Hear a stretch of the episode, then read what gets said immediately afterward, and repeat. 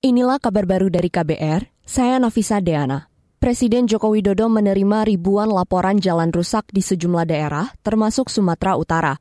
Jokowi memastikan perbaikan jalan akan dilaksanakan sesuai skala prioritas. Terlebih perbaikan jalan kerap membutuhkan waktu yang tidak singkat. Hanya sekarang mana yang diprioritaskan, yang rusak berat dulu, utamanya jalan produksi. Penting ini jalan produksi. Jalan logistik itu juga penting. Jalan logistik itu yang harus didahulukan. Ya karena menyangkut nanti menyangkut uh, apa biaya logistik biaya produksi menyangkut inflasi semuanya. Presiden Jokowi menambahkan, informasi jalan rusak itu didapatkan dari berbagai sumber, baik dari Kementerian Pekerjaan Umum dan Perumahan Rakyat maupun dari laporan warga. Ia menyebut ada 7.400 lokasi jalan rusak dilaporkan warga melalui media sosial. Jokowi memastikan akan terus memeriksa kondisi infrastruktur jalan di berbagai wilayah. Kita ke informasi lain.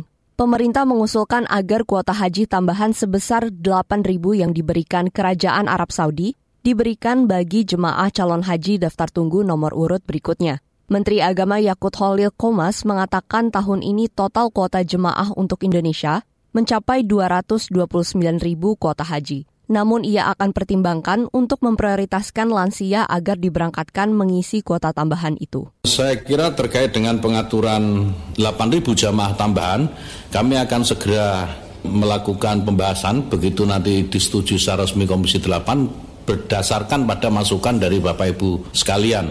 Memang agak rumit kalau dikhususkan kepada lansia padahal petugasnya hanya bertambah 300 jadi kuota jamaah ditambah 8.000, petugas ditambah 300. Jadi memang tidak tidak imbang ini. Kami perlu kerja yang lebih keras lagi untuk membuat skema.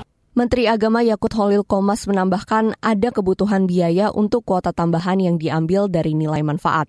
Ia mengusulkan besaran tambahan biaya itu sebesar 313 miliar rupiah lebih. Selain itu ada selisih jumlah jemaah haji lunas tunda 2020 dan 2022 dengan jumlah jemaah lunas tunda yang berhak mendapatkan nilai manfaat sehingga membutuhkan penambahan penggunaan nilai manfaat sebesar 232 miliar rupiah.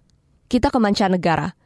Kapal pencari ikan Tiongkok hilang kontak sejak Selasa dini hari kemarin waktu setempat. Perdana Menteri Tiongkok Li Qiang hari ini mengeluarkan instruksi langsung kepada bawahannya untuk melakukan tindakan penyelamatan terhadap para awak kapal yang diduga tenggelam di Samudra Hindia. Awak kapal itu diperkirakan berjumlah 39 orang. Dikutip dari antara, Perdana Menteri Li meminta segera dilakukan tindakan tanggap darurat atas dugaan tenggelamnya kapal pencari ikan Cina di Samudra Hindia itu. Kapal pencari ikan milik perusahaan Cina itu mengangkut 39 awak, terdiri dari 17 warga Tiongkok, 17 warga Indonesia, dan 5 warga Filipina. Kementerian Luar Negeri Tiongkok telah mengeluarkan mekanisme darurat kekonsuleran dan pencarian para korban serta berkoordinasi dengan pihak Australia, Sri Lanka, Maladewa, Indonesia, dan Filipina.